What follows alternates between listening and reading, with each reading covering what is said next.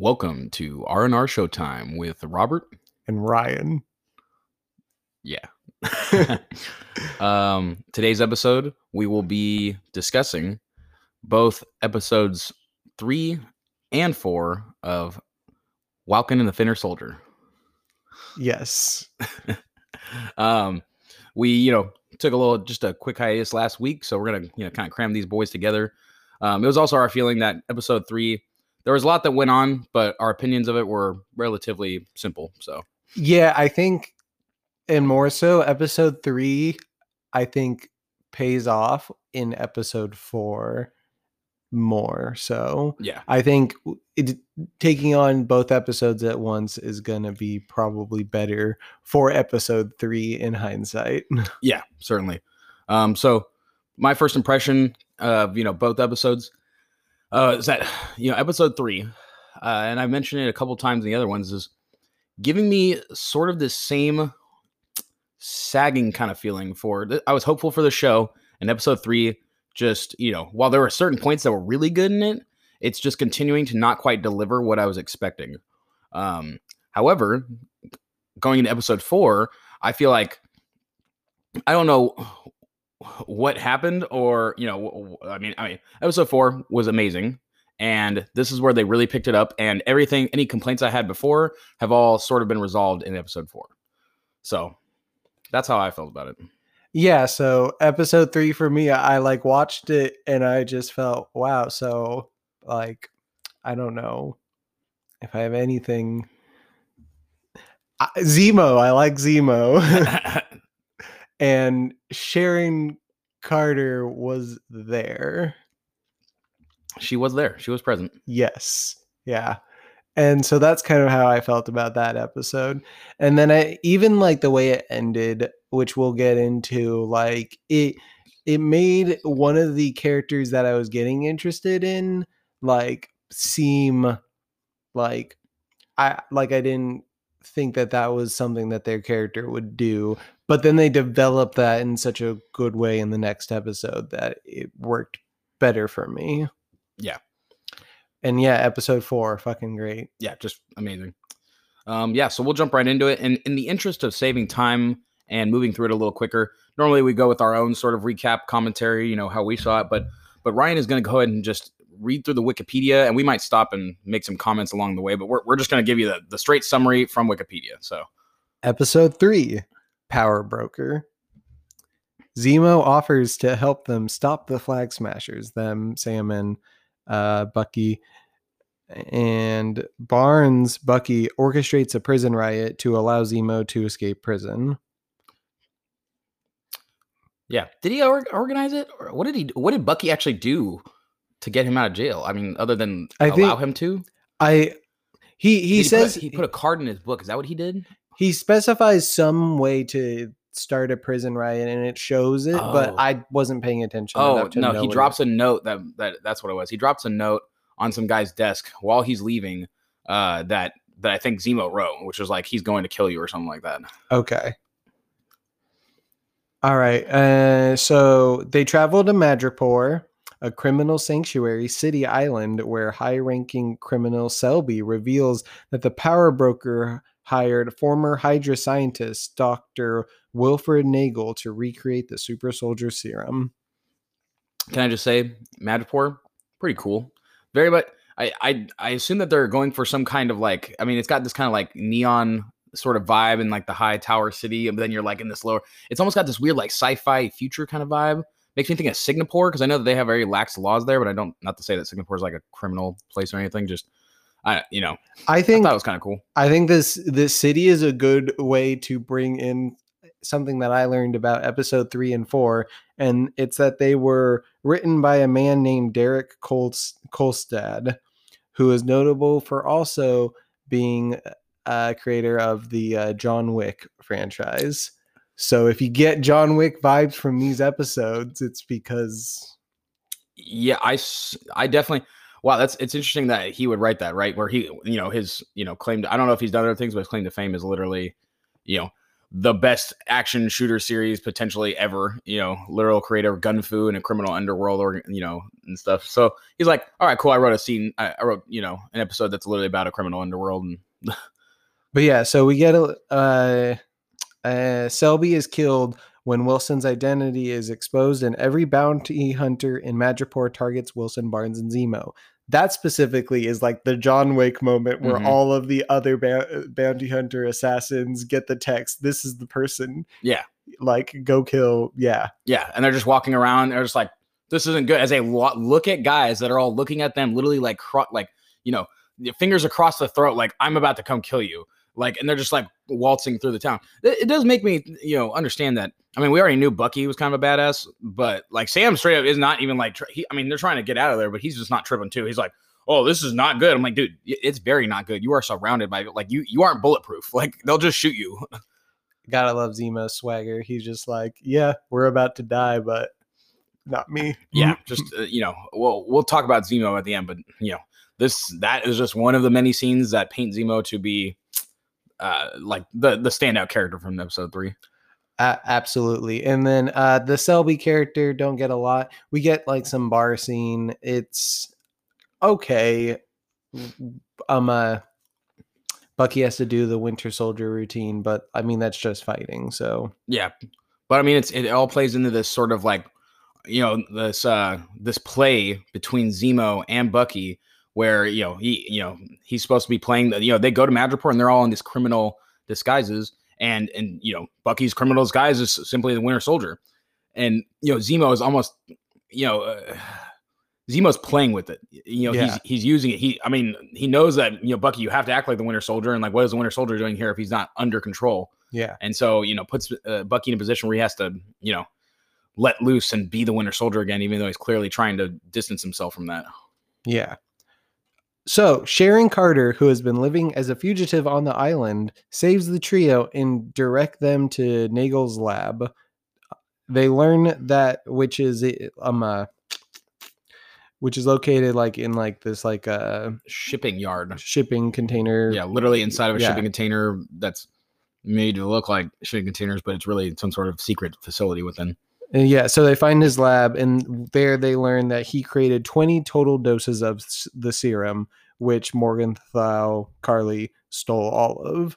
So mm-hmm. we, I believe, there are seven like soldiers that we that are like established having the mm-hmm. serum, which meant that there was another 13 vials of serum, give mm-hmm. or take. The bounty hunters attack them like they all come out and uh we get a lot of scenes of Sharon fighting them off. Yeah, giving Eh. sharon the moment to establish that she is a total badass But w- once Sharon gets down there, she um uh what runs into them when Zemo kills Nagel in the chaos.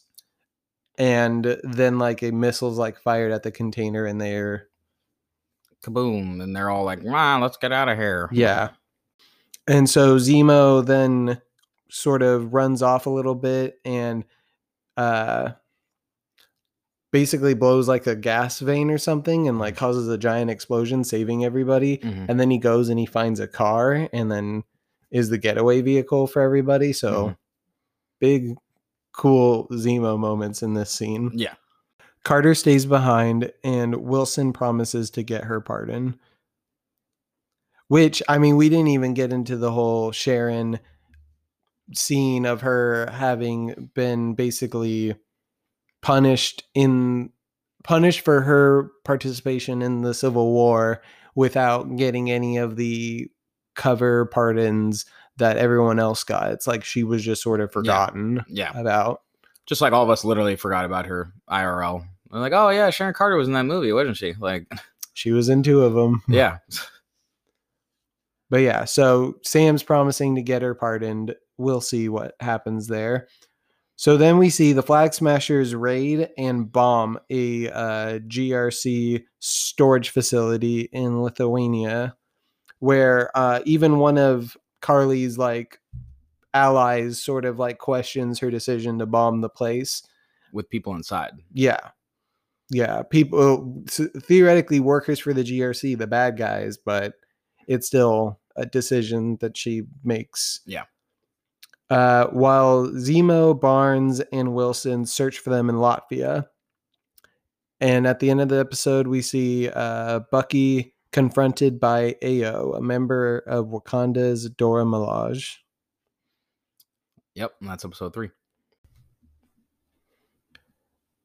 Episode 4 The Whole World is Watching. Ayo gives Barnes eight hours to use Zemo before the Wakandans take him for having killed their king T'Chaka. Zemo helps to find Karli at a funeral for her adoptive mother, where uh, Walker and Hoskins. Uh,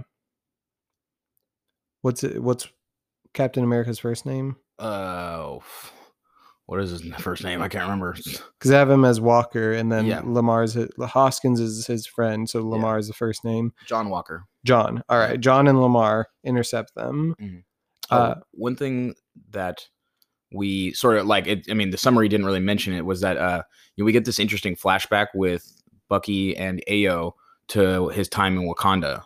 Yeah, Um that you know, we can talk more about it later, but it that's a you know, really excellent scene. Um that mm, I don't know, just it, again, it's, we're just continuing to paint this picture with Bucky that Yeah. I like. so this came at the beginning of episode four. Yeah, Mhm. I- and yeah, this recap didn't really touch on that, but that's a good thing to point out. So, but yeah, so they're gonna track down Karli, and when they have the place and location to go to, we get Captain America, who I didn't mention in episode three. You actually see him like finding out about Zemo being broken out, and then he gets the idea that uh, Sam and Bucky busted him out, and he's correct in learning that. So Sam speaks with Karli alone and attempts to persuade her to end the violence, but an impatient uh, Walker intervenes and a fight ensues. you know, you almost like you almost kind of know that this is going to happen. You can see this kind of setup coming, but but it's it's uh, it makes you feel like as you're watching, like you can see that Sam is really getting through to her, and you see that John's getting impatient, and you're like you're like just give him a moment, you know, kind of it's like one of those tense moments where almost as an audience, you kind of you you know you know more than what they know, and you're just you know like you know that it's almost going to go wrong. Like we know that it's not going to end up the way it is because it has to, right? like we have to give this moment for John to mess things up and you know for for Sam to almost be you know I don't know if the word's vindicated where you know where like he, you know I was almost through to her like you you messed this up like come on. And it this also just adds to this kind of like stacking I don't know this John's stacking feeling of not measuring up as Captain America you know? Like we've already seen him essentially kind of fail in multiple regards. Like it's not that he's not trying and he's not continuing to do things and you know uh, he's trying to do I don't know the right thing, and you know he's trying to pursue this terrorist, but but really he keeps coming up with nothing at every, you know, like when he goes to help uh, Sam and Bucky on the truck. I mean, he you know he's just really not able to do much. I mean, he does kind of save them, but not is isn't able to complete the mission. You know, they they break into this uh, you know p- potential uh, holding place for the flag smashers, and I think episode two. And the guy just says, "Get out of here! Nobody cares." You know, like you know, do you know who I am? you know, yes, I know who you are and I don't care. Like, you know, again, just being spurned as Captain America, someone who was a symbol even around the world, not just, you know, in America. And again, this just further adds to it. They couldn't, you know, pick up on the lead then, so they've come to follow Bucky and and uh, uh, Sam here, and now it's, you know, Walker, you wait and stay here. I'll go handle this. Again, I'm Captain America, right? John thinks I'm supposed to be the one that's doing this. I need to go in there and arrest her. I need to go do this. And to go in there and just get totally blown away and have ruined it, um, is just another blow to John. Yeah, and we get we get even more of these blows to John going through this episode. What I actually found more interesting in this scene rather than John's impatience was the the way that uh, Sam and Karli play off of each other, like in their like conversation. I actually think is really effective. Mhm. It's probably one of the better scenes of this uh, of this show that I've seen thus far, at least in terms of like characters and like dialogue wise as opposed to like action scenes. Yeah, I've complained about the writing, and I stand that in those first few episodes, it was in a lot of ways weak, but that that scene truly was actually some good dialogue definitely an interesting interaction to watch and view. It seemed real and kind of, you know, more real and genuine than, than other interactions I've seen and been a little disappointed with. So, indeed. And so, in, in the course of the uh, fight breaking out, Zemo is able to destroy most of the serum vials when he uh, shoots Karli and causes her to drop the serum vial she had and he's able to destroy most of them until uh, Walker shows up, apprehends him, and finds the last vial, which he secretly takes for himself. You know, I just remember thinking, I was just like, why is she pulling all the vials out? Like, why is she put like I just remember thinking I was like, I mean, obviously it just had to be the setup and stuff, but I was just like, this is just not smart. Why would you just take all the vials by yourself? Like I would leave some of them there and go take like four. Like, were you gonna literally go use every one of them? Then why didn't you? Why wasn't that the next thing you did? You know how how irresponsible. Like, well, she wasn't expecting to get into a fight at a funeral. Yeah, I mean, whatever. Still irresponsible. I wouldn't have done it. I would be a way better terrorist than her. Maybe. So, uh, as they're as a uh, Sam, Bucky, Walker, and Lemar all recoup on the situation. Also, Zemo's there. Uh, and the Dora Milaje come for Zemo, but Walker refuses to hand him over. And in the ensuing fight, the Dora Milaje humiliate Walker. Is that's what Wikipedia says, and Zemo escapes. I mean, yeah, basically, I mean that's that is essentially what happens. They show like again, this is another moment for Captain America oh, you know, I'm a badass. Like I have the shield. Like, and you know, and Walker is like a pinnacle of men as far as like athleticism and, and capabilities. But these, you know, and not to speak any less of women, but I mean, I bet in his mind, these women that you know from some African country, you know, he I don't know if he's even aware of what Wakanda is or he cares. Yeah. They just come in there and whip his ass, like they whip Captain America's ass, like and just toss him around like he is not, you know, cannot stand against them. And they have him, you know, like dead to rights, like where they could have just stabbed him and killed him if it wasn't for Bucky and Sam stepping in to stop them. And even then, like I'm pretty sure that Ayo that they still won. Yeah, and yeah, Ayo yeah. deactivates uh, you know, Bucky's arm, like rendering him just, I mean, like at least half as useful. And and you know, they basically could have beat Sam if they wanted. Like, and I think this scene sort of like leads into this uh this uh really an I think good character scene for Walker where he's talking with uh, Lemar about how about whether or not he would take the serum if he could and talking about like some like regrets he has about whether or not he's always making the right decision. And i think it, it it's really they're really trying to get us to like feel for this guy as a human being yeah. because like we're already cued in to think that this guy is bad but they're trying to make him like as like relatable or human as possible. Mm-hmm. Yeah, absolutely. And I, I mean, I think they're doing a good job. I'm actually, I've really been feeling it. There's a lot of decent setup in the first two episodes, but I now think we're getting delivery on it as these episodes go through. All right. And then, so next up, uh, Karli threatens Sam's sister, Sarah, to basically get him to uh, meet with her so she can uh, attempt to persuade him to join her uh, he want she wants to meet up alone, but Sam brings Bucky along, and he's quite upset that like she went through his sister, and they're having another conversation. This time, it's not going as well as the first conversation. It's a little more antagonistic, but before they can really get anywhere in what they're talking about, uh, they find out that uh, uh, Walker and Hoskins are engaging other members of the Flag Smashers, leading to another fight in which uh, in which Morgenthau accidentally kills Hoskins. So there's there's stuff leading up to that. So they. Yeah. So uh, one previously, Sam had asked Sharon to you know like look after you know keep an eye on Walker and she's the one that alerts Sam while he's having the conversation with uh, Karli that you know, hey, like I know where Walker's at. He's at this location, and they kind of put a little some you know some clues together that not only is she trying to talk to him, but they're also kind of they're they're going they're going after Walker now. Like they're gonna you know go kill him to make an example you know she she says so much in her conversation like you know i don't want to you know i don't want to kill you sam like i want to you know like uh, something like i think she wants to you know i want to send a message or something like and uh, so you know sam and bucky immediately kind of start to try and like go to help walker and karli engages with them. They you know make that movement go there. Um, you know lemar it, you know moves ahead and, and the flag smashers kind of take him and they knock him out. I don't know if they were trying to use him as a bait or if they were just not they just wanted to put him away and not deal with him you know because i mean they could have just killed him then if they really wanted to kill him.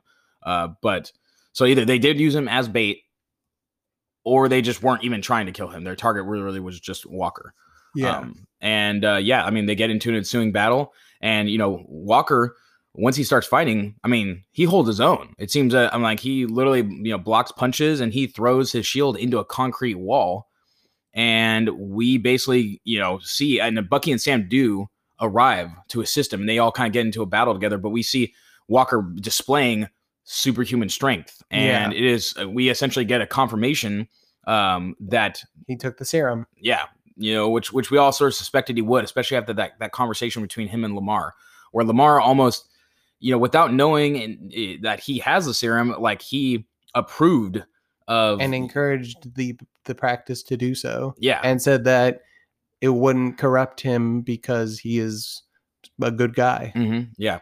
And during this, you know, battle with multiple flag smashers, Bucky, Sam, um, you know, Karli shows up and she rushes uh, Walker with a knife. Uh, and as she is rushing him with a knife, Lemar literally leaps in the way, you know, to defend his friend. And Karli just, you know, full punch smashes him right in the chest and slams him against a, you know, a, a, uh concrete pillar.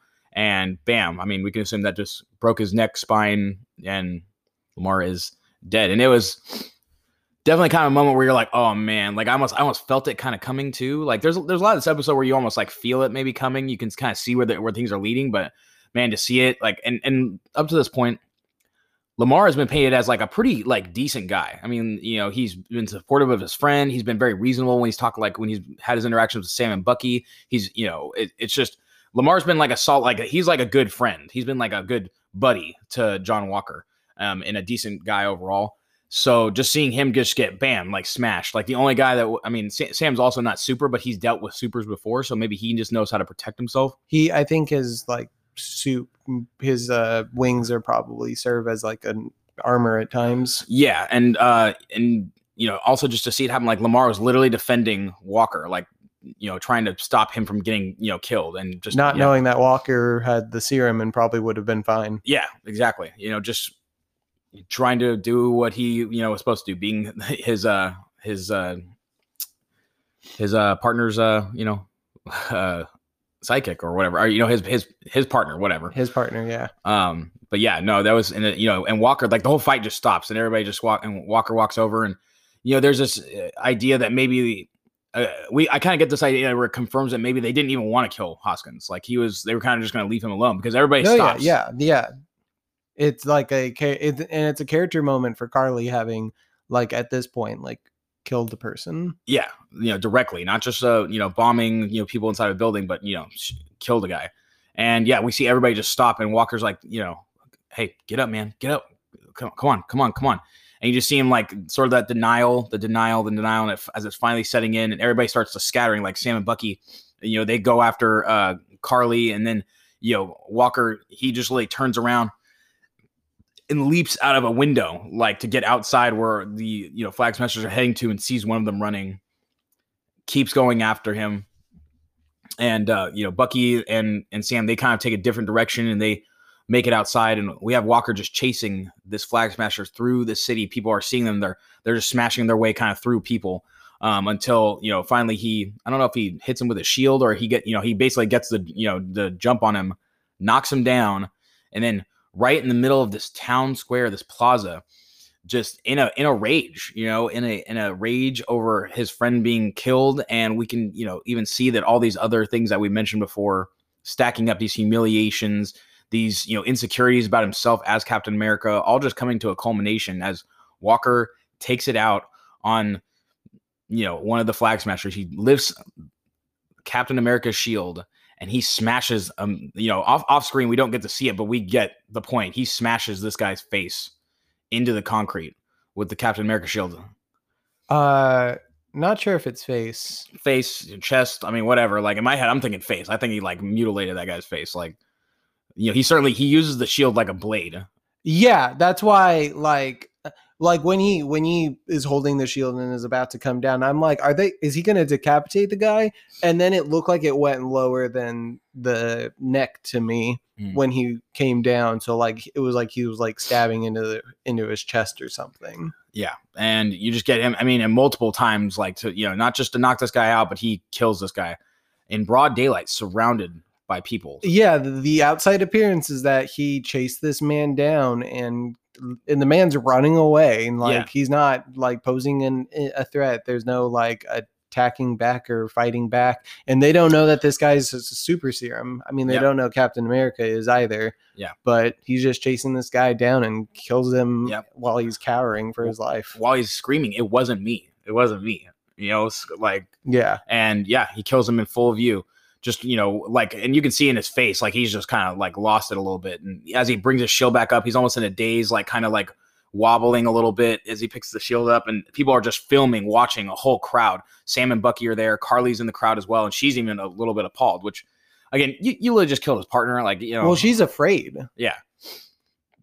Um and uh yeah i mean it's it's definitely just a uh, you know, uh, an excellent way to end the this episode. Definitely giving us, Yeah, we end with the image of uh, Captain America with the bloody shield. yeah, you know, with blood on his shield, and it's just it's it's like, you know, this this image like just gives you this like sense, and you you just know what's kind of you know you have this idea of what's coming um, in the future. I don't know. It was it was just excellent. This is a good episode four. If WandaVision's episode four was amazing, and those first two episodes were kind of eh, like this is like yeah, this is what I was looking for. I, I'm we're very happy with that episode, and now and now all the other episodes are kind of a little better for how they've led to this. I, I would agree there. All right.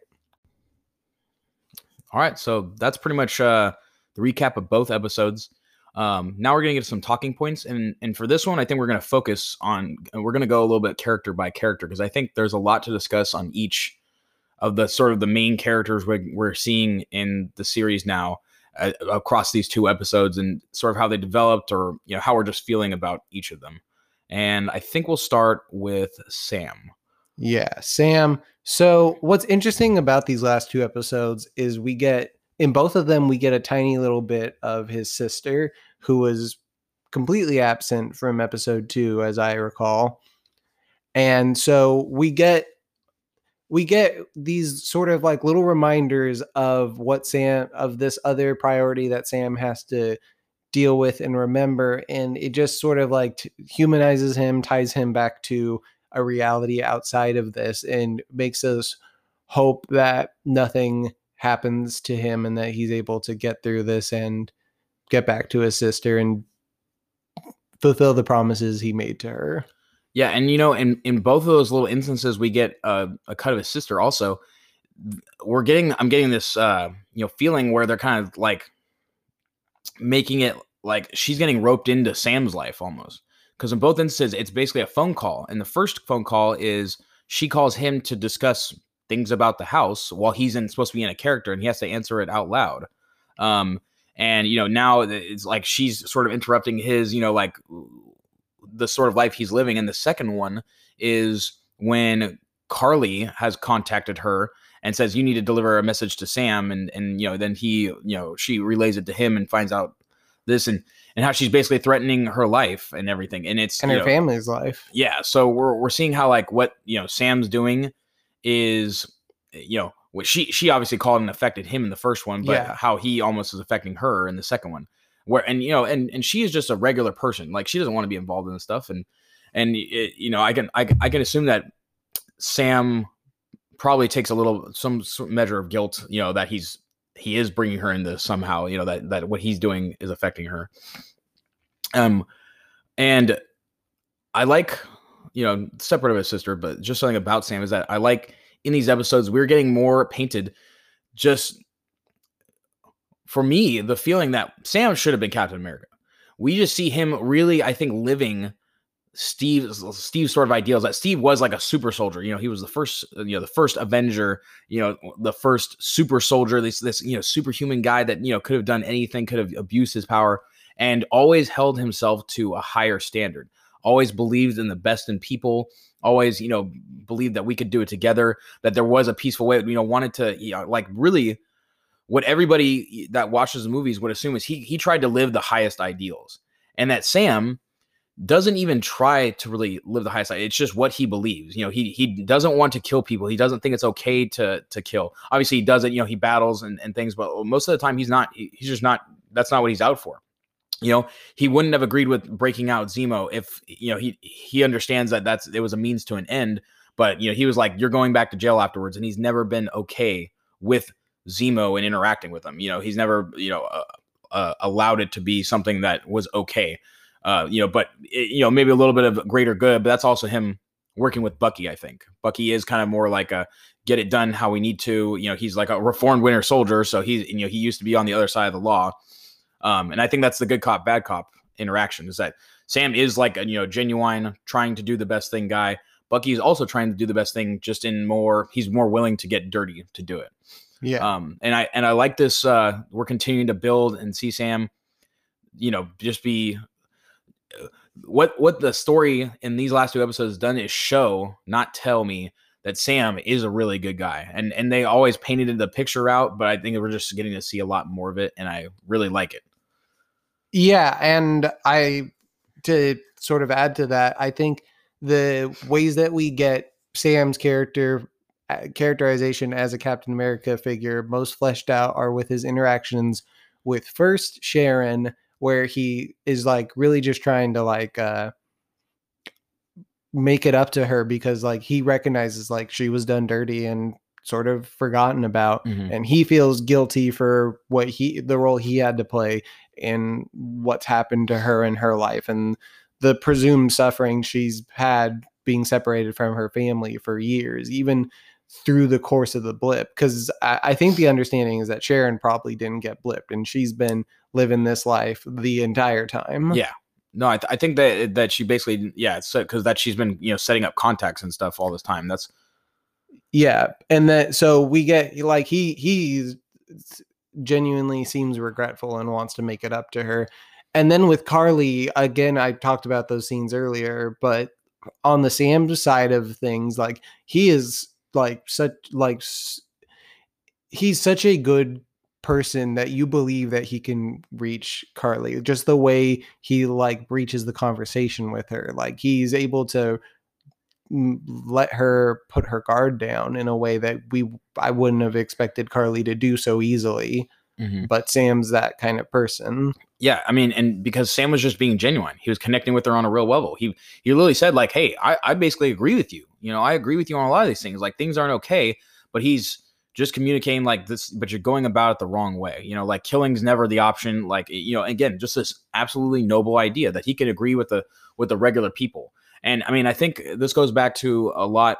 You know, again, just goes back to like Steve. I think there was multiple moments, and you know, I can't pick any of them out just particularly, but where where you'd have Steve kind of in this dialogue with maybe like Tony or with you know other individuals like in, in Winter Soldier where he's you know he's he's basically preaching like you know hey like you know you might you might think that this is how it is but like this this isn't right you know and I you know I, I can only do what's right like that's all I can do and this is kind of Sam in that same moment. He's he's like hey you know what? I agree with doing the best thing for what's good for people but we have to do what's right here and it's not right to kill people like innocent people.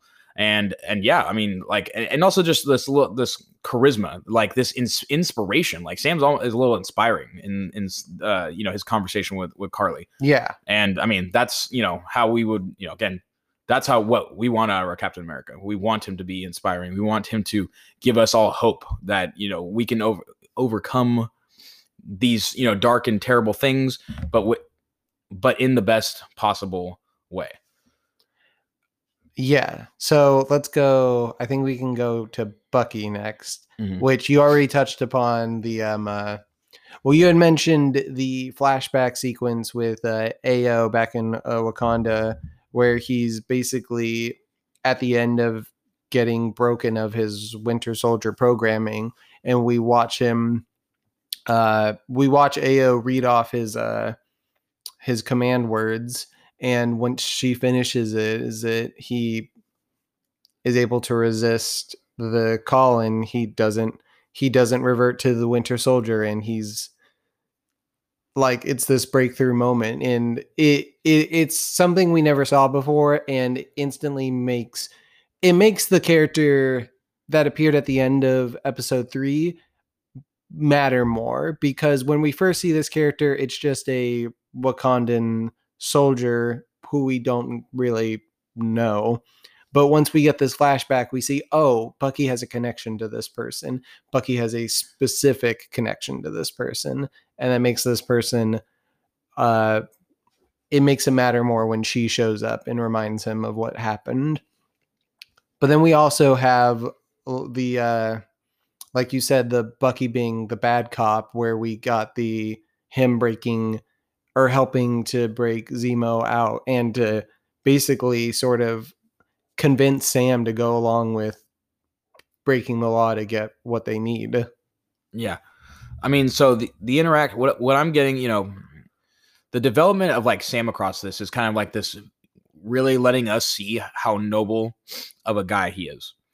What the sort of the characterization I get with Bucky is that we are seeing a man who who's a, pretty stoic. I mean, Bucky is like very, you know, like plain faced and doesn't really give us a lot, you know, and, you know, directly, but we are seeing uh, so many moments of a, of a, of a man who is broken and sort of trying to recover, like trying to heal and, and having to continuously face his past and the past almost trying to drag him back and always like him trying to take, you know, a step forward and then being, you know, dragged a little bit back.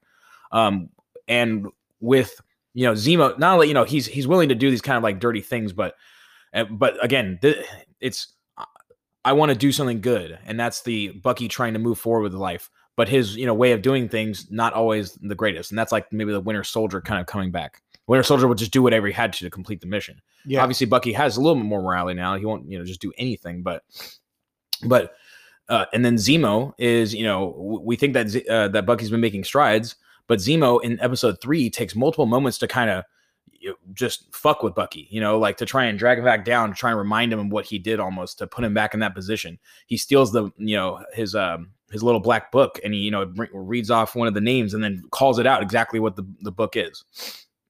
He puts Bucky in a position where he not only has to assume a persona of the Winter Soldier again, but literally has to like live it out. He, he forces him. Um, though, though, I mean, maybe the situation, you know, called for it somewhat, but but I mean, it could have been, you know, done some other way. But Zemo wanted to put him back in that position. And he mentions to Sam in episode three, you see how easily he falls back into, you know, again, I'm paraphrasing here, but you see how easily he falls back into uh, his old ways. You know, really trying to like show Sam, like, haha, you know, even though his, this guy thinks he's moved on, he hasn't. The first interaction he has with Bucky when he comes is to start saying the words. Yeah and again just to taunt him. Like even if he if he understands like oh you're yeah you gotten past it now sure all right. But you know taunts him with those command words that he controlled him directly with previously. Yeah. And so we you know we get all these moments where we're kind of eh, where we're shown like the ways that bucky maybe is weak but then um we see this that beautiful moment with ayo in the flashback where she is reciting the words slowly and and you know and he even asked like are you sure you know we should do this? Like you know his hesitation because he doesn't you know he he's clearly been so abu- i mean the way that they programmed these things into him was like through constant abuse and torture and like manipulation and drugs and things um and it was such like a i mean strong like literally words would just trigger him into a whole different mind state and that clearly he i mean whatever he went through in wakanda you know was not easy and we're just seeing this this moment of him like you know this recovery he cries you know as he's flashing back hearing the words like all these things flashing through his head and so much emotion there. You see a man like that's just come through something you know after so many years has been released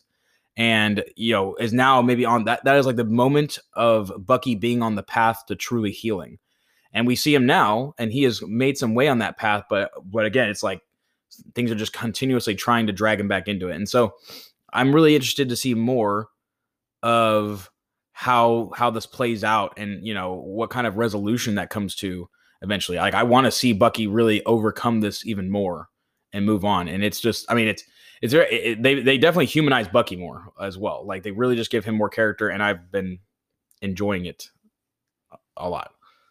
Yeah. So, uh, and one of the, one of the things that I noticed about uh, when Zemo pulls out the little book, he uh, mentions the name of uh, the character from episode one, the old Asian man that he wanted to, Yeah, was it Nakashima? yeah, to make amends with, and like Bucky reacts quite uh, caustically to that, and so I, I'm interested to see how we get the resolution. Specifically, we're probably going to get if we're going to get any resolution from this show alone, it'll probably be in the form of him uh, reaching out to this guy and maybe confessing or just trying to make things right.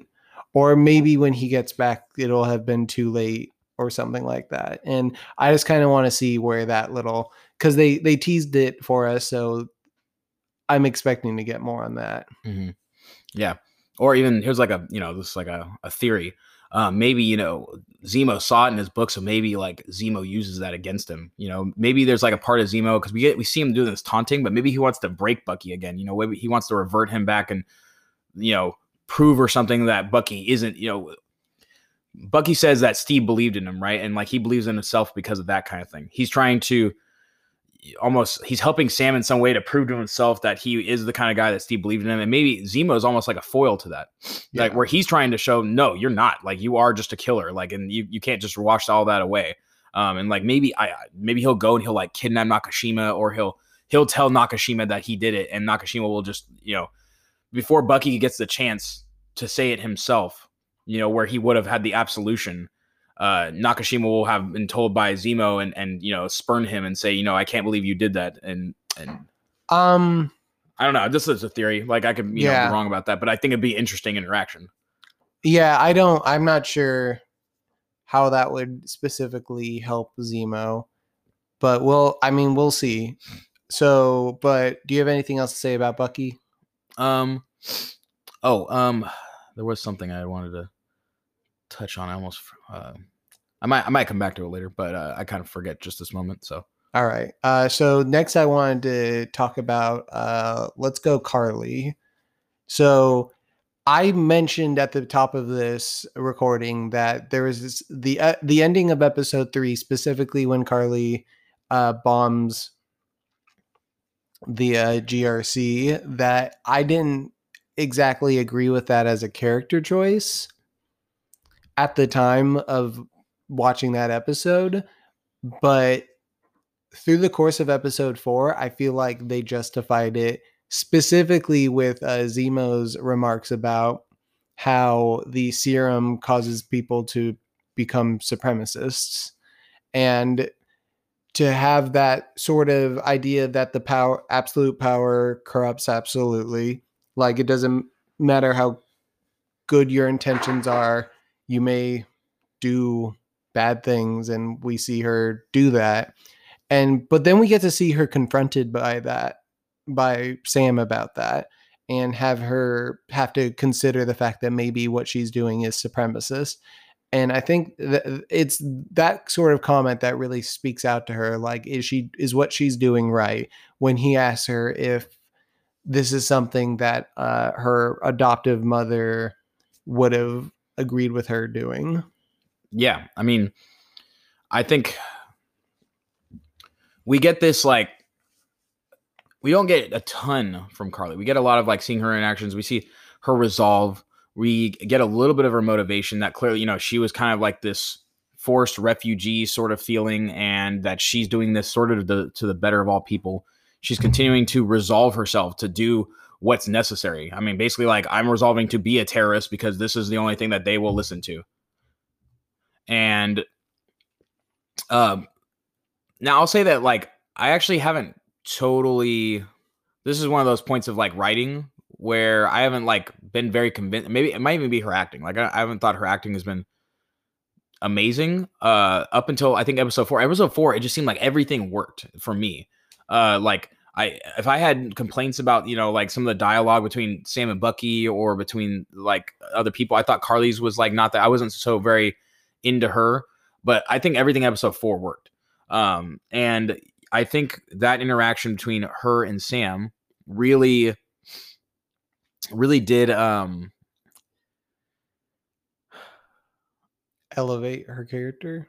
Yes, I think it really elevated her character a little bit. It actually showed me a little more of the that you know like it, it allowed her to elaborate in like a more of a rhetoric way where they're discussing you know her her way of thinking about things and having her defend herself. He actually put her in a position where he made her say something and that was actually that, that moment was almost weak because she immediately like went she didn't even like seem like she had any actual remorse for what she said. She just like immediately was like wait a minute you made me say that. I didn't mean it. I was like what are you talking about? Uh, that was like an, a weird little moment in that that interaction i thought was like hmm, I think I think it was a moment where a kid got tricked into saying something by an adult saying saying what they really meant and Yeah. then being confronted by that because like Yeah. we we forget that this is she's a child presumably Yeah, I mean she's clearly young. Like she, Yeah. I mean maybe like early twenties or something. Um, and- see i i i was getting the feeling that she she's meant to be playing like a teenager like the actress may be older but Mm. i i was getting the idea that this is like a teenager yeah, may, maybe she is. In in any case, like basically, yes, she is youth, youthful, and I think that is even a reason that now, I, like episode four, helped me to understand that a little better. That she is just a young sort of person trying to change the world, and this is her, you know, method to do it. Uh, and I think I don't know. Episode four really gave me a lot more to actually, you know, appreciate about her. Um, and I think I got more severity from her. Like I think from episode three, if her killing those people and blowing them up was a resolution to be willing to do whatever she needed to, I think in episode four we saw a little more of that rawness. Like her calling Sam's uh, family was definitely, you know, like I think I was like, okay, you know, she's she's really to step it up. She's like, I'm gonna kill the Captain America now. Like she's really like escalating it now. She's going, you know, and, and she's essentially said so much.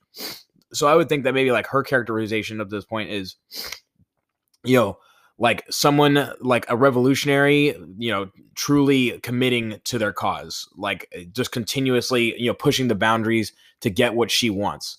Uh, and you know, it's it's been interesting to see her develop. I haven't quite liked her so much up to, up to this point, but I think I like her more as of episode four. Maybe you have more to comment on, you know, how she's developed, and I, I don't think I had as much to say about her. Well, so episode three, like like I said, like I I I bought into her character. I liked her enough uh, to say because we get her introduced in episode two, and then we get little bits of her like talking with one of her friends in episode three, and then she makes the uh the sort of switch to being an actual terrorist where she blows up the building and then we get and and we see her like with the adoptive mother like as she's dying. And then we get the funeral where she's paying her respects and like giving the eulogy. And so we're still getting these moments to try and like show that she's maybe not too far gone that she can't be brought back uh, specifically by Sam presumably. But we also get and I'm going to it, you you say you don't have a lot to talk about Karli. I'm going to use this as a way to segue into our next character. We get this one moment in the episode where she's talking with one of her allies and the and one of her other members of the group and he talks about how when he was a kid he really looked up to Captain America like he bought into the symbolism and everything and it's just we get these moments like this where we're like her friends are trying to like ground her and bring her back and it's just a question of whether or not the escalation of her having killed Hoskins and having her partner killed back because of that whether or not she's going to take this as a chance to change her ways for the better or keep going down this dark path.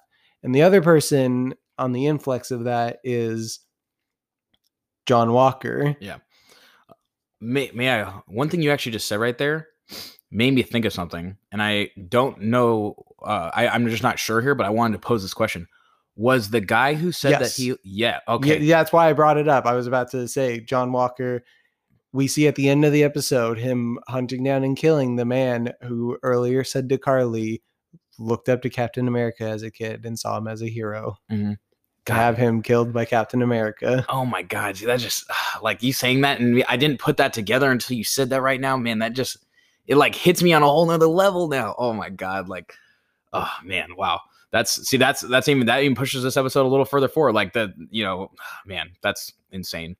Um, yeah, but so John Walker, I touched on that a little bit in this episode, but he so far has had i mean again i'm you know sam and bucky are the protagonists but he has had more of a real uh, like this this journey so far this mental journey being displayed this emotional mental you know progression and it's just been It's sort of a hero hero's arc in re- anti-hero yeah, anti-hero arc. Yeah. how how a man you know sinks lower and lower almost uh, over time like and because i mean we really do get so by the for the first episode right we just have him introduced. We don't know anything about him. Second episode we get to know john walker we get to see him in action. We get him painted as like and he again he is he is a, a pinnacle man. Like any any person that would have just known him would have been like wow what a great guy. Medals of honor you know like you know led led forces in iraq afghanistan you know captain in the fort like not, not even a captain he was like higher rank you know captain is technically like a lower rank than whatever he was before. Um but just you know he, he was the star spangled man. Now he's captain america. We see him show up and, and help sam and bucky. Like he in earnest want shows up tries to help them and save them from you know the flag smashers and then wants to join forces with them totally amiably. When they eventually get picked up and go to jail he busts them out. And again it's like hey let's work together. Like he he seriously is working in all good good faith like wants to do the right thing and work with them and you know it's just and has continuously spurned and he even says to them he's like I, you know hey like i would like his two best um captain america's two best men to you know like to, to help me out here to give me like i'm the new captain america give me a little bit of validation. Like I, you guys were his you know like two closest people. Please you know like sh- sh- tell me that i'm i'm trying to do the right thing here. And they both basically are like you know like you know in, in nicer and less nice ways of saying it fuck off like Yeah. no we don't want to work with you. Like we don't you know bucky like directly does not accept him as captain america. And sam just kind of is like we're gonna do our own thing. Like he he's sam is, is really more offended by the idea that he w- became captain america sort of instead of him when he didn't really want that to happen. He wanted it to be you know put away.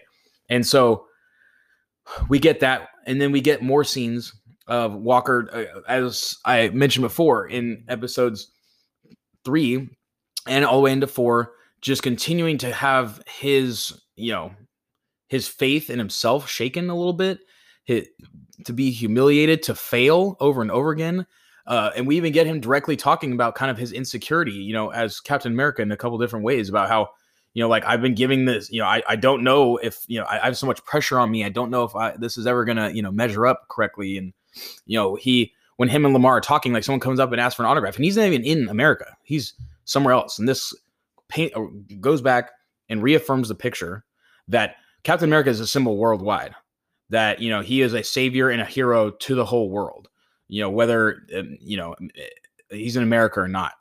And all of that just leading up to the the failure the loss the lack of validation the insecurity in himself the you know just that continuous journey as we see it peck away at him peck away at him more and more we see him getting frustrated the disrespect like that he's captain i i'm captain america why you know you you should be respecting me like i was chosen all the way down until it's that final grievous loss to have something taken from him by the people that are his enemies just and leading and him in a way by his own failure that he Yeah. he was right there and he couldn't stop it. Yeah, exactly. You know, just feeling again like a failure to lose the one person that was truly supporting him all along the way, like really having his back and continuing to to, to keep keep him confident. Because I mean, really, every time he seemed to be showing a little bit of a, a to the very first moment we see him in the locker room, he was having doubts. He didn't know, and Lemar was like, "Hey, you were chosen. That that uniform's for you. You know, like f- from day one." And to have that taken from him, I mean, I feel for the guy, honestly. I, I even I think I was saying in the in the first podcast that I I I you know kind of like John Walker. I I mean I thought he seemed like he was an okay guy. I didn't know where it was supposed to go, but I mean it was definitely painting him up to be a decent dude. And yeah, we just see how he has sunk and gone all the way down. And and we've also gotten a little bit of this painting that I mean even though we see how he's been devolving that that he kind of reveals in that conversation with Lemar that those three medals of honor weren't earned doing anything honorable. You know, and and we can under like anybody who's heard of the atrocities of war can understand without having to know intimately. And then for maybe even some veterans, they do know intimately. They're like the things you do for your duty over there are not are certainly not always noble. You're sometimes you are have to do terrible things. Um, and all, all of this just, I mean, like, I think this really does take us on such a journey with Walker. And I mean, wherever this goes from here, I mean, if this is, I think I understand from some of the knowing things about the comics that, you know, John Walker becomes like an anti Captain America. Like he becomes like a bad version of him and everything. But this is the most, they, I think Disney has done just a, a fantastic job humanizing him and making us understand. Like, if he goes on to being an evil ish Captain America, I would, you know, I, I wouldn't necessarily agree with it, but I would fully understand it. I would be like, I get why he's doing this. Like, yeah, I agree. I I think going forward, I can buy into what they choose to do with him, whether or not he becomes a recurring figure or if he's just present for the series. I'm interested in that. So I now want to touch on another aspect of Captain America or John Walker as Captain America and that's by sort of tying him back into Karli. So I mentioned that there was this inflex point that I felt with uh, Lemar's death, where it, it's in my belief that Karli will take from this experience and recognize the wrong that she's done and try to do better, especially after seeing that her action directly led to her friend being killed due to the rage she caused in Captain America. Whereas I think that John is going to keep going down from this. Like he's not getting better. The person that he needed to make him better is gone. And I think that it, it makes me recognize that like the two sort of play out as like opposite arcs in this story because notably both of them we get tiny bits of them uh, of who they are gonna be at the end of episode one but it's not until episode two that we actually see these characters and we're getting karli and john both developed as these people that we're inherently gonna agree with and see as human beings on some level but we recognize that their actions make them kind of bad guys and it's basically deciding which one's going to be the bad guy and which one of them mm, has a chance to be saved and i think i it, it's my belief that that's how it's going to play out it could it could turn out that Karli goes darker and john like learns from his mistakes and maybe is able to uh, recover before he becomes the dark captain america but only time can tell there. I do think that they have an interesting dynamic, the two of them, that I realized at after this episode. Yeah. Um it's gonna be interesting to see where they go from here. I don't know that I mean I guess you make a good point that Karli might kind of recover and you know come back to light almost, but I I almost don't think that she will. Um, you know, I think they're both gonna be I think she's gonna keep being sort of in her pseudo like, you know, good intention but bad means and i think uh you know I, I think you are right that they have almost uh, that they show a similar sort of progression that they both have good intentions it's how they're ending up getting to those so if i had to make a wild guess i would see Karli basically sacrificing herself in some way to do the right thing at the end of the last episode whereas john will uh become the bad guy and be du- dusted aside for now, but with the opportunity to come back later. Mm-hmm. I, I, I, that that's sort of what I would guess is going to play out, but we don't know for sure. And it, that si- kind of seems like maybe the most obvious thing that's going to happen, which I hope to be surprised. Yeah, yeah. So, but um, let's uh move on to Zemo. Zemo is, is I see. I don't know. I don't know if I remember much of him in these episodes, uh, other than him being the best thing on the show, hands down, no question. Uh, I don't know about episode four being the best thing, but he was absolutely the best thing in episode three. I mean, he's the best thing in the show, like just hands down. Well, you you tell me, you know, give me all your thoughts on him and, and why he why he's so great to you. I don't know, like just like his. It's the first time I didn't think the writing was bad. The dialogue was bad. Like maybe it's just his accent or something, but like the things he says, like all like like so we get the sort of like in in the same in episode three, we get Zemo kind of giving himself like the backstory that he was never given before about how he like actually had money and he came from stuff and he like researched stuff. And when he's talking about all this stuff, it's like this cool like su- funny quirky like villain do like revealing his plans because he has a cool accent. Whereas in the same episode, we get Sharon sort of talking, having the same talking points of like talking about what's happened with her, how this has affected her, and what she's been doing and stuff. And like, I blame it on the writing with Sharon, but I imagine the writing's not so different with Zemo, but Zemo just delivers it. And I don't know if it's the actor. I don't know. I mean, I it, it I, it's probably the actor. He does a really good job. Like he just has this inherent charisma. Like even though he's a bad guy, like I forget he's a bad guy in some of the scenes when he like does something bad. I'm like, oh yeah, he's he's he's not one of the good guys. He's we can't trust him, but like he's just so likable. You Mhm. know, like the the little dancing scene in episode three, um, him putting on the mask and uh blowing everything up, basically saving the day, pulling around in a car, uh, doing the Turkish delight thing where he like convinces the kids to give him the information that Sam and Bucky weren't able to get. Like he's like basically when he's on Sam and Bucky's side, he sort of gets them everything they want. Like he is he gets stuff done. Like he's no he knows what he's doing. He's a smart guy. He's just yeah. So I want to hear from you. So what I think they do really well are a few things. One, you're right. Like his writing is very good. Um, but what I really love is that I think they take a lot of moments to show us, not tell us who Zemo is.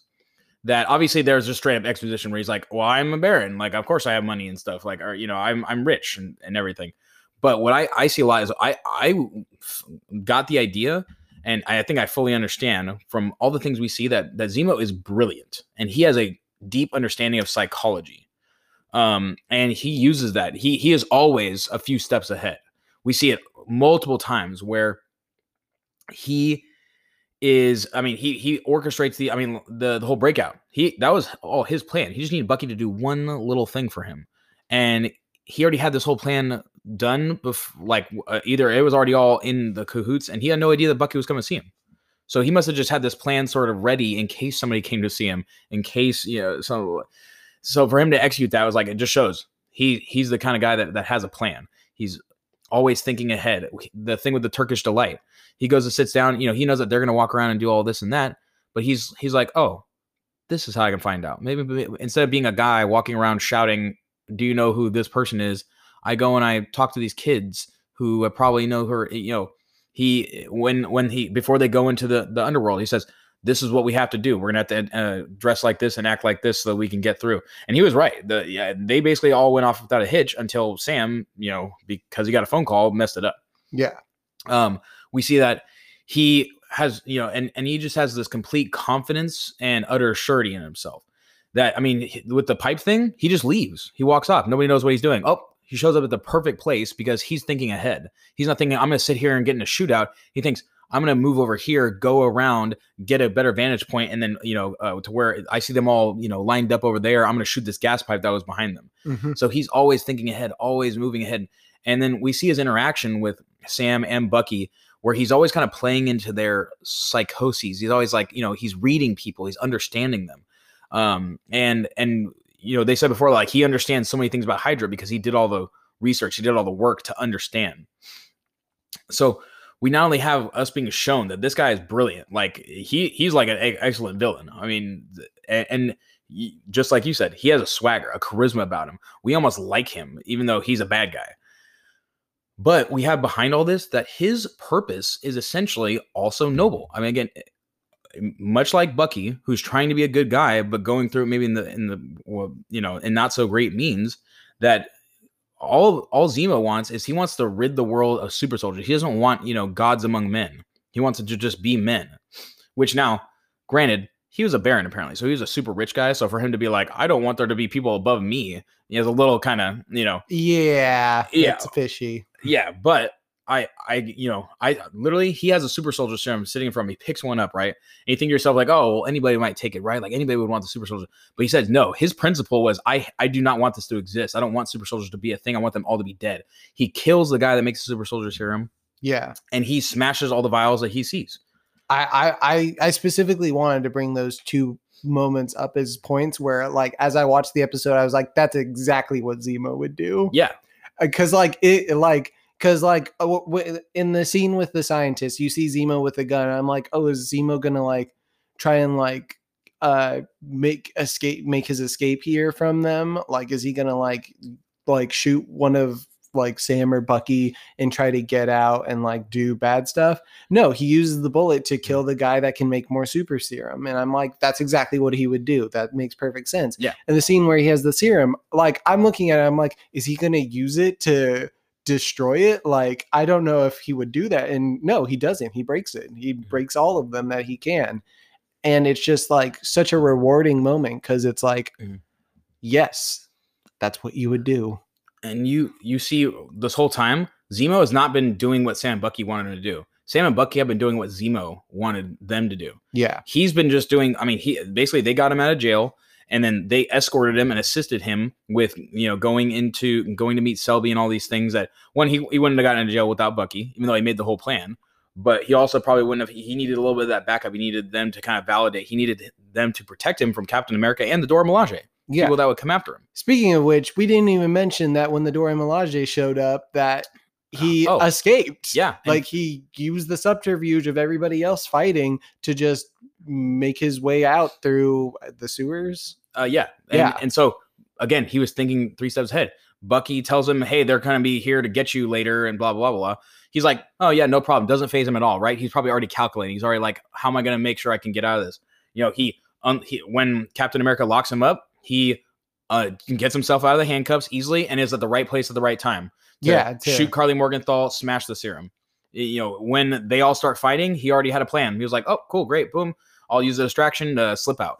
He knew what was going on the whole time. What a insane, amazing villain, and just done so well, perfectly. what's so great about it too is that it like whereas like finding out that he was rich that's new information but everything about him sort of tracks with his capabilities in civil war mm-hmm. because we've already seen him being able to bring like cripple the avengers like at a time of importance for them to not be split apart he was able to do that before so like yeah Yeah, I mean, yeah, in Civil War, you you are definitely correct. It was, but it wasn't so clear that he really orchestrated all these events in such a long way and was able to think, you know, so many steps ahead uh, to to make Civil War essentially happen.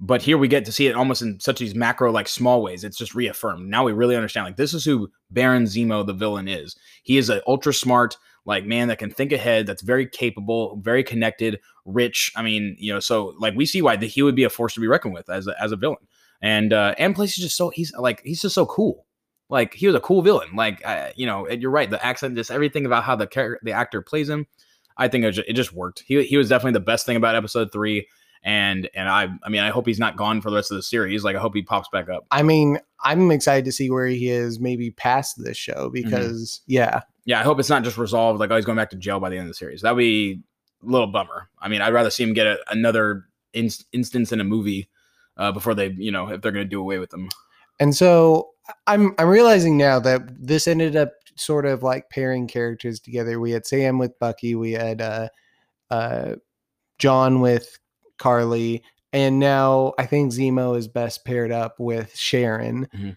who is so it's an interesting thing where I don't think her character is un is bad or uninteresting or like and I don't disagree with her like after the whatever she's gone through for the past seven years, being a different person than she was when we last saw her.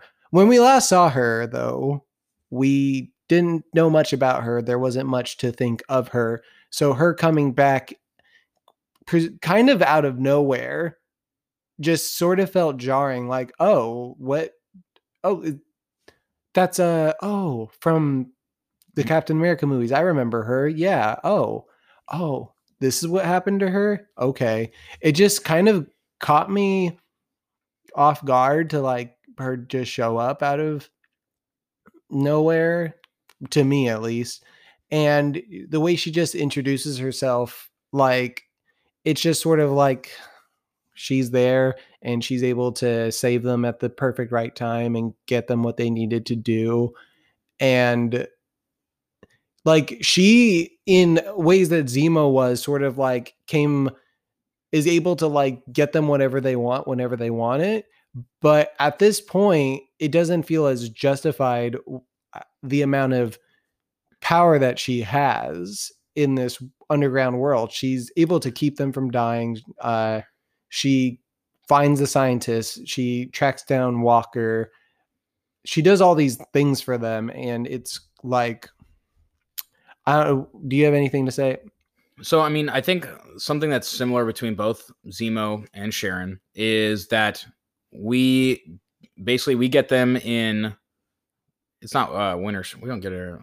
She's in Winter Soldier. She's in Winter Soldier, but Zemo's only in Civil War, right? Yeah, yeah. So, um, basically, these are these are characters that didn't really get much in those movies, right? Zemo was the villain, you know, but like he wasn't even really. I mean, he was the one that orchestrated events, but he wasn't someone that was a huge like we got a ton on him and we got like oh his motivation is that you guys killed his family in Sokovia and now he you went through and did all this stuff and yeah know, like I didn't dislike him as a character he just wasn't really developed yeah so exactly we got undeveloped characters they they were kind of introduced for their purpose in those movies and then they're you know just like done they were cast aside in Falcon and Winter Soldier um, especially in episode three now we get these characters being a little more fleshed out we get them drawn out and given a little more life I think that if you compare these two a little bit, Zemo obviously got. I think he just was done a lot, a lot more was done well with him. But I think he is inherently a more interesting character. He's a more interesting villain. Sharon is isn't quite. I mean, it's not like she's one of the main villains that is you know is a Baron or all these things that about her. She's just Peggy Carr's niece who was a Shield slash undercover FBI agent. You know, and now she's turned. You know, now we. we but I I do like that for both of them. They gave them a second breath of life. They, you know, allowed like Sharon, you know, exists and has been doing things, and she's actually a badass now. Like, and to some degree, you kind of like the fact that they were just like, oh yeah, I've been here building contacts. I got thrown away. I like her that they gave her some. They gave her a John Wick style fight scene. Yes, yeah. she just walked around and gun food a bunch of guys like uh, walking around shipping containers, and and that was tight. And they also made her a clearly an established like I'm a big deal here in Madripoor, but I don't want to be here. You know, like I, I look at how I suffered from the events of Civil War. No one did anything about this. You, you touched on this more earlier when uh, we, we spoke about Sam, but and and now you you know, but but she's made something of herself. That she is. It, it really establishes something about like how with Zemo we see that you know he's always thinking steps ahead. He's very a brilliant you know tactician. That you know she is incredibly capable. You know that she like you know we we cannot you, you can't just um uh second, you know, like like Sharon Carter might not seem like a lot, but she, I mean, she beats the shit out of like dozens of bounty hunters that are all, you know, capable with guns and all these things. She, you know, from the bottom up, built herself up in Madripoor to be a, a force to be reckoned with. She has a satellite. In episode four, she's just like, yeah, I have a satellite. You know, I'll just track uh, you know, Captain America, like no problem. You know, she's a she's a a exclusive stolen art dealer. Like that's kind of a big deal, even if it you know isn't made out to be. She just throws a casual party while she's selling things. She gets them the information. She you know rescues them. It's she she's basically painted out to be a badass. However, her character is maybe not quite as charismatic or interesting as Zemo. So I I was thinking um uh, as you brought up Zemo so the biggest flaws that I would say her character has are one, what's her motivation? What does she want? We don't know what that is right now, other than maybe she wants to to return to her home in America and see her family. We're not really sure like that's why she's helping Sam and Bucky presumably, but what is her greater motivation like and where is this power coming from? Like what has she done to get there? Like who is she working with to have that much power in Madripoor? And I I definitely had the thought in my mind, and I've seen it as a sort of theory online, and it kind of seems a bit too obvious, but it definitely seems like she's being painted out to probably be the power broker. You know, I didn't actually have this thought during the series, but you mentioned it to me, uh, you know, before we were doing the podcast before, and, and now you say it, it does it does seem like it could be a, a legitimate thing. I I mean, I don't think it seems too obvious at this point because I mean, it, I think in some ways, like Sharon seems like she's really well connected, but it also is like, but she seems like she's too accessible to be the power broker. Like the power broker should be some kind of like hidden figure, maybe. But maybe that is the what they're trying to do. They're trying to be like, oh, well, she's like hidden in plain sight. Like people just think that she's just Sharon Carter, but she's really, you know, like she is like I am Sharon Carter, just the the stolen art dealer. But really, that's that's a front for me being something even greater than that. Like and so so that I think that's a valid you know idea. She clearly has had lots of interesting. I mean, I think I guess you know like literally Selby gets killed and immediately there's a text sent out from the power broker saying bounty on these guys' heads, which then pushes them right into her arms. So maybe she is orchestrating events. And like I I I did rewatch episode 3 because like the first time it just didn't really leave a mark on me. When they're getting out of Selby's, first of all, Selby gets sniped out of nowhere. Secondly, they're getting saved by guns firing out of windows from buildings and then sharon appears in the street so who are those other guns yeah are the presumably this is sharon helping coming to the rescue but so she has the power to orchestrate other people saving their lives and so that's what tells me that there's a little it, it, it's stuff like that that tells me that she's probably the see, power the power broker or is affiliated with him at the very yeah. least. So see, here's the thing I would I think otherwise though. Why did she let them all go into I mean the power broker hired uh, Nagel and if she was or it was even directly affiliated with him, why did she let them go in here and in there and interrogate him and potentially kill you know like she you know let let somebody that would might kill him kill him. I mean and she was upset that he had done that. Like she yeah. was the one to call out, "What'd you do?" Yeah but she probably has other ways to get the serum. Like yeah. she doesn't like the the research he's done already exists. Yeah, and and also, she owns it if yeah, she's the power broker. Yeah, and one thing to actually add on to your theory though is that the uh you know when she talks to Sam in episode four and and she says hey get the make sure you get the serum sam. Like she she urges him like uh, right before she gets off the phone with him that he needs to make sure he gets the serum. So she's definitely i mean whether it's for uh, different motives she's also very much like trying to get the serum, and that's like an important thing, you know, for her. Yeah. So maybe those are just the shared motives between them. I think it'd be interesting because she does just seem like such like a, you know, in some ways, they're making her badass, making her capable of being the power broker, but it also seems like, but she, you know, it's not going to be her that's the power broker, right? Like, yeah. So I think it would be an interesting, cool little twist. And I think it would. I think in retrospect, it would make her character more interesting mm-hmm. if she was if there's some like clearly there's some subterfuge happening but to know what it is specifically i think could pay off well. And yeah so let's hope that this second half of the series stays as good as the first part of this half because we only have two episodes left. Are you serious? Six episode show. What? Oh my god. Yeah. You're killing me. Man all right well i mean hey man i guess we're dang are you serious two episodes that and then insane. and then the next we're getting I think is Loki. I guess now yeah, I guess now that I think about it, there are hour episodes. So yeah, know, WandaVision had 10 30 minute episodes. This has six one hour episodes. So Exactly. So all right. yeah, well, all's fair. Yeah, well, uh, yeah, I'm definitely looking forward to it. I mean, uh, four is finally delivering on the setups of uh, the previous uh, three. Uh, three was, you know, overall, bet. I mean, better for me than the first two you know, I'm now I think this the series is finally reaching a point where I'm really enjoying it. Um, and you know, like getting to where I expected it to be. So I finished episode three and I was like, I don't know if I even want to keep doing this podcast. I finished episode four and I was like, this show is good. Yeah, yeah. So awesome. Well, yeah. Um, I think that's it for me. How about you, Ryan? I think that's it for me. Excellent. All right. Well, until next time. This has been Robert. And Ryan. Have a good one, folks. Yep.